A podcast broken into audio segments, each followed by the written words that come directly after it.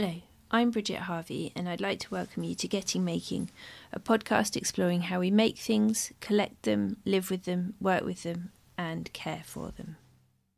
Mariah Nielson's background as an architect has informed her work as a curator and design historian. Um, she worked as curator at the Museum of Craft and Design in San Francisco and as director of the J.B. Blunk Residency from 2007 to 2011. In 2013, she completed an MA in Design History at the Royal College of Art and the Victoria and Albert Museum in London and she co-founded the design brand uh, Permanent Collection.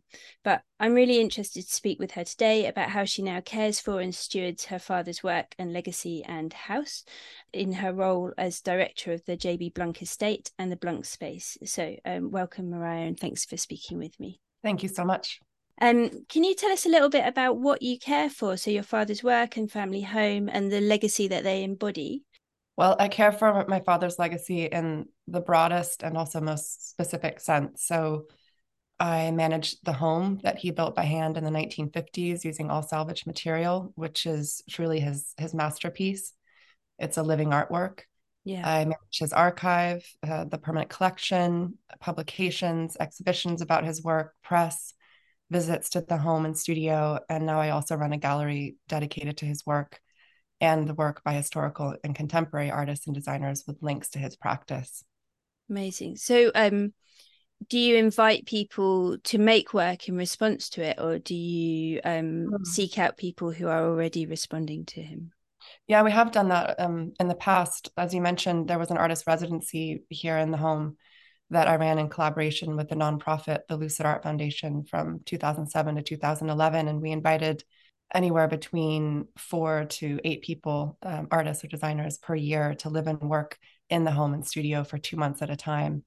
And there was an application process. And so, of course, we would, there was a selection committee, we would review the work and then select um, artists and designers that had a, a, very strong, interesting, provocative link to JB's work. Um, mm.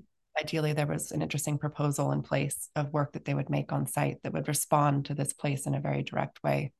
Lovely. And so his workshops or his workspaces are still there on the estate. So he, he worked in ceramics with wood.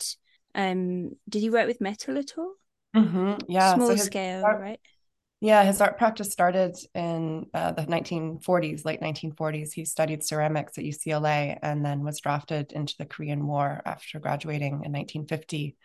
And while he was in Japan, he actually saw that as an opportunity to try to meet the potter Shoji Hamada, whose work mm-hmm. he had mm. discovered while a student, and he had had an immediate connection and response to the material. So, whenever he was in Japan doing trainings, he would go off base with the military jeep in full uniform and drive around most often Tokyo looking for mingei shops that would perhaps have Shoji Hamada's work.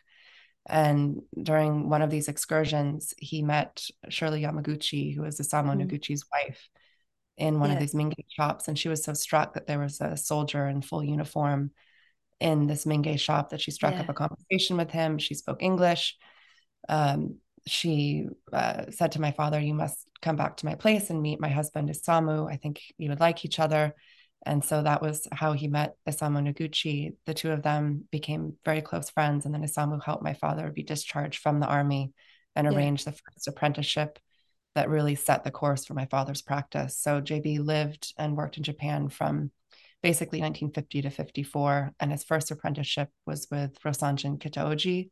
And his second apprenticeship was with another master potter, Toyo Kaneshige.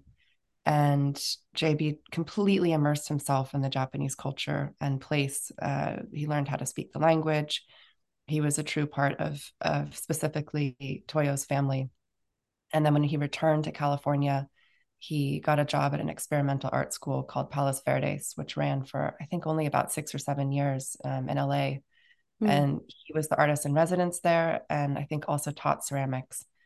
While he was in Japan, he also started painting.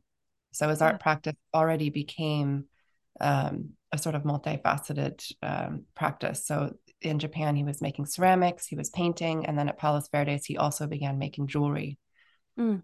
So that uh, that that openness uh, to and and really curiosity um, about different materials and different modes of making started very, very early on for him. And then it wasn't until the 1960s, I'd say about 1962, that he started working with wood.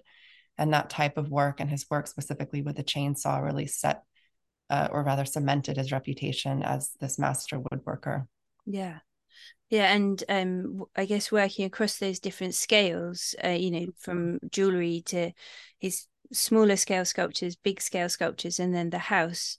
You know, it's it's diverse in material and diverse in, um, I guess, like vision for how things are going to uh, pan yes. out.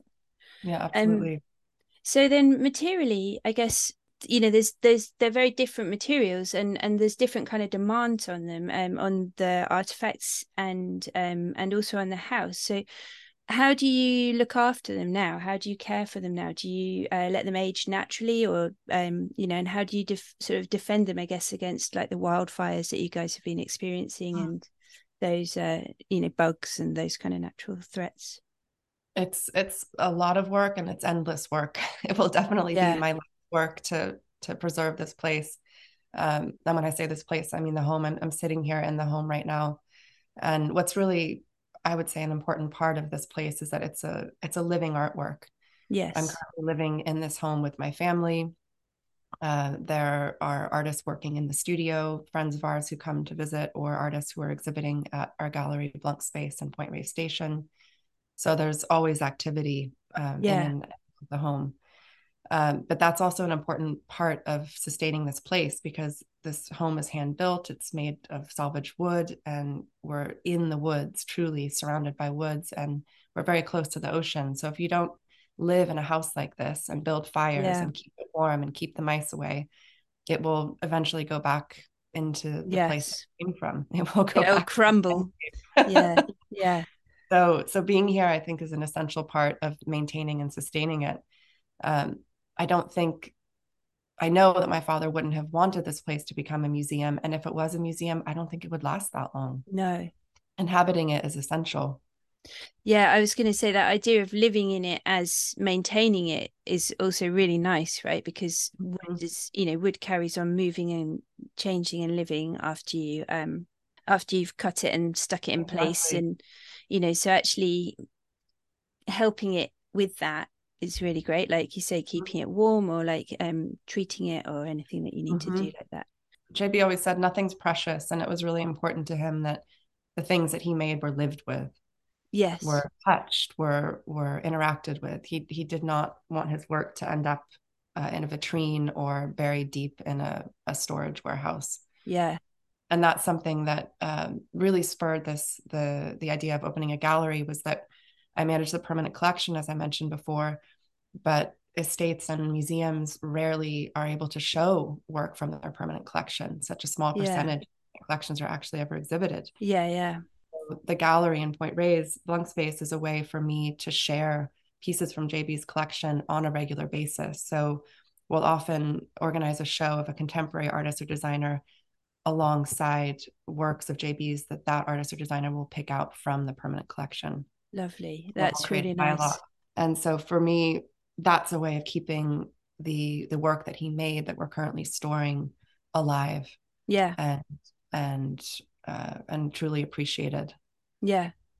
Yeah, that kind of um storytelling as well of of um juxtaposing his artworks with contemporary or inspired by artworks it's really interesting isn't it? Because you start to see how people respond to it through different times and how um how it looks also in different places.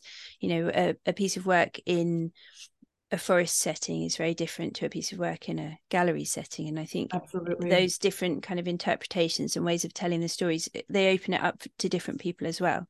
Mm-hmm. we touched uh earlier a little bit on curiosity and like my understanding of your father's work makes me think that he was a very curious person curious about the world and that he also cultivated that curiosity. He he really sort of looked after that curiosity and pushed it.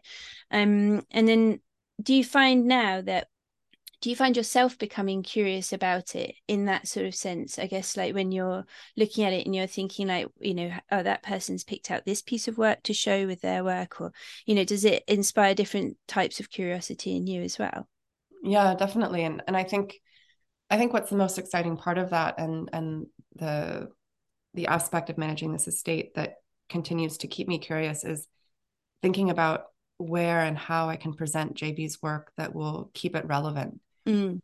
will keep it animated, and um, and there's there's so many themes that I feel like JB's work uh, embodies, whether it's yeah. about sustainability or um, a diverse practice, the, the slippage between yeah. form and function, or decorative and, and functional work.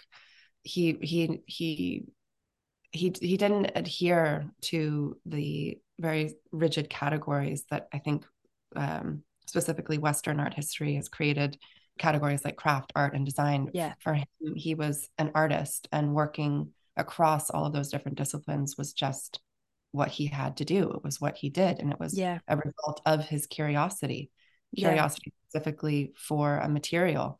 Yeah. Um, whether it was clay or wood, the question always was, what can I make with this? Yeah. What is material capable of? Yeah. I have this idea. Can I somehow manifest this idea with this material? Yeah. And so that that I think just inherently created a really fluid practice. And so for me as the manager and or director of this place, I think the question is how can we present and share JB's work in the most fluid, cross-disciplinary sense? Yeah. Um, I, I've I've tried to keep a very open mind about where we exhibit the work, who we collaborate with, um, how this place is shared, um, and and I think that's that is for me really the mission moving forward is just yeah. to keep very open minded, um, curious perspective. And and sort of in in that sense, when as you're going sort of forwards with it, um, I guess that's sort of scaffolding it for the future you know beyond you you know when you think about how museums view their objects and they're looking at things in a sort of you know hundred thousand a hundred or a thousand year kind of mm-hmm. perspective mm-hmm. you know and, mm-hmm. and what happens so whoever is caring for a particular collection at a time they're they're sort of a point on the timeline of those objects you know um and i just wondered do you sort of do you document what you're doing? You know do you document the the different um, people who come to work in the workshops or the way you move work around? Um, you know and, and do you do you work with people like conservators as well or do you just let the work mm-hmm. exist? We do. We do work with conservators. Yeah. a recent experience was we went through the ceramic archive recently and discovered that there were two pieces that were horrifically um, stained with mouse urine so the, the mice the rodents in in the woods and, and in and out of the home and studio are sort of the the biggest threat to the work. Yeah. Because the mouse urine has this unbelievable potent capacity to stain. Yeah. And so uh, i reached out to a conservator who we work with in san francisco and took both works to him and he did a phenomenal job. So that kind of restoration conservation work is something that we do uh, engage with regularly if it's needed.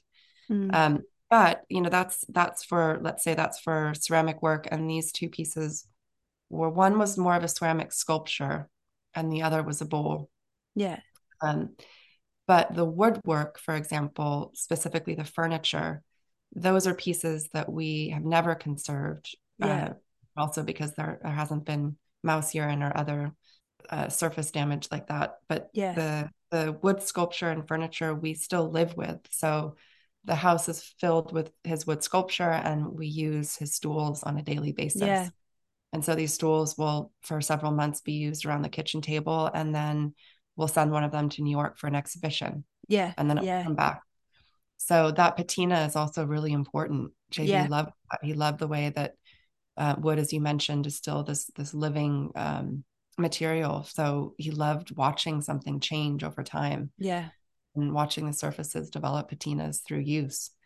So I'm looking right now uh, at a stool and a chair and um, another stool that are in the bedroom that we live with and engage with every day. Yeah, I think that's a really um, a really interesting point as well. It's really it's really lovely to like live and uh, use and those you know interact with those things and you know sit on a stool to eat your breakfast and that um you know like being able to sit on a comfortable or well made stool that you know someone has specifically made for a space that's a real uh it's a real luxury in its own way right?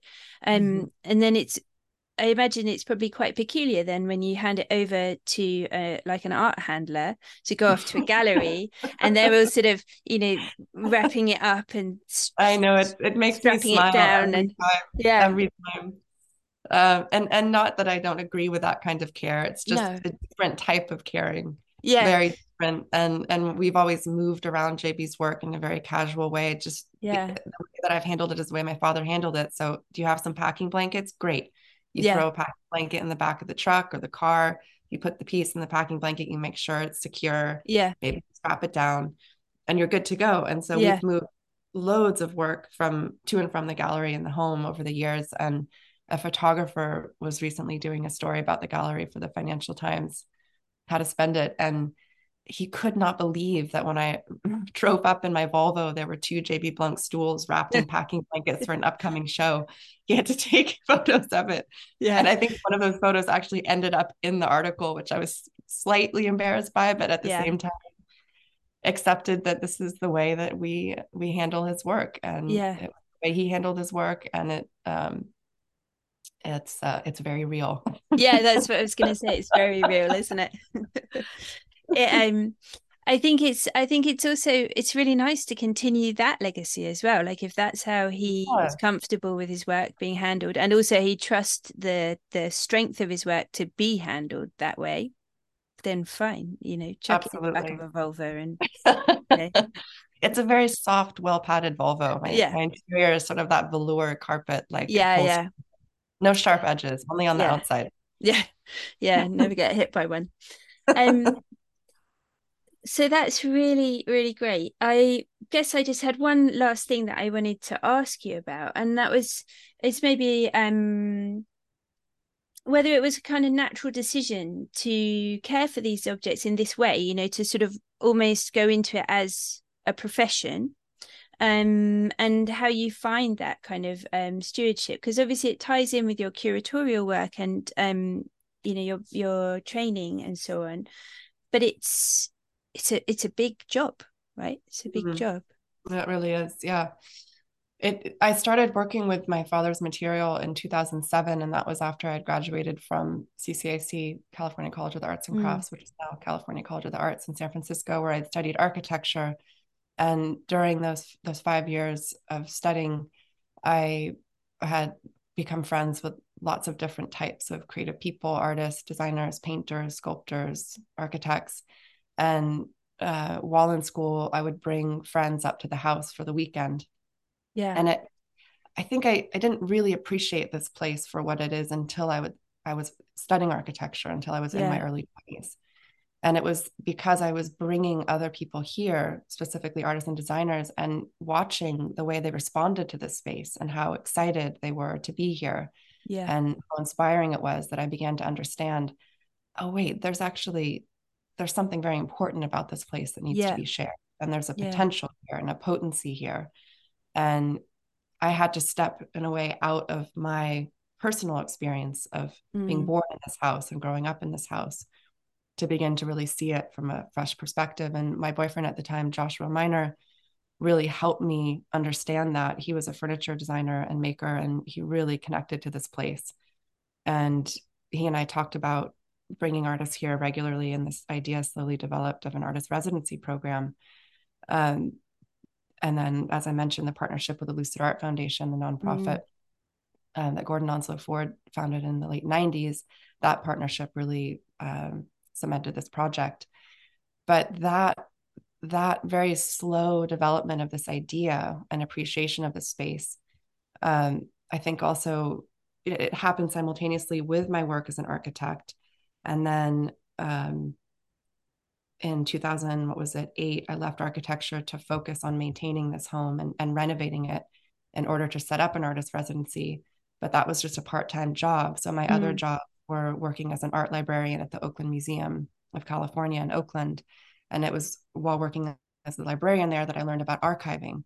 So then yeah. I was able to apply my skills uh, or or understanding of archiving to my father's work and of course, my work as an architect helped my understanding of how to renovate and yeah. sustain structurally. So I think uh, yeah, and then as my, my work as a curator also linked back to this place and enabled me to think critically about who we were inviting as artists and designers to live and work in the house and what stories we could tell in terms Yeah. of their connection to this place and my father's practice. So even though I've I've worked in all sorts of different capacities within, I'd say the the design world, it all comes back to this place. There's Yeah. all there's a very clear connection uh, to to this home and my father's work, and so finally accepting or admitting that in 2021 was was actually a huge relief. Yeah. And Yeah. um, and I don't feel nervous about it the way I did, um, let's say, several years ago, where I was afraid that by committing to managing this place, that I wasn't living my own life or doing something for myself, Yeah. that I was devoting myself entirely to my father, which I know he wouldn't want me to do. Yeah. But now I understand that um, there's a way of sharing this place and maintaining it that is also totally expansive and completely of of my own uh, design. Yeah. So th- these ideas and the gallery and um, what will happen with this place moving forward is something that I can take credit for and and would like to feel really um, confident about. Yeah. Uh, and and that's I think been a really tricky part of this. I've talked a lot about this with my mother, who isn't involved in managing the place, but she's always been very wary that I've been spending too much time focused on JB or or Yeah. rather energy just dedicating myself to his legacy. But now I'd say that I've reached a place where I can say this is actually something that I've created on my own and it's Yeah. the result of all of my life experiences and all of these careers that I've had. Uh, and to me it makes sense. And Yeah. it's something totally unique. And so Yeah. that's that keeps me going. That actually Yeah. gives enormous amount of inspiration and keeps it really interesting. Yeah. I mean, it's that's it's such an amazing story, and like that build up and layering of kind of skills in different fields, and um, you know, very much away from the estate, like on your own terms and things that you've Mhm. chosen to do, bringing you back there when you're ready to.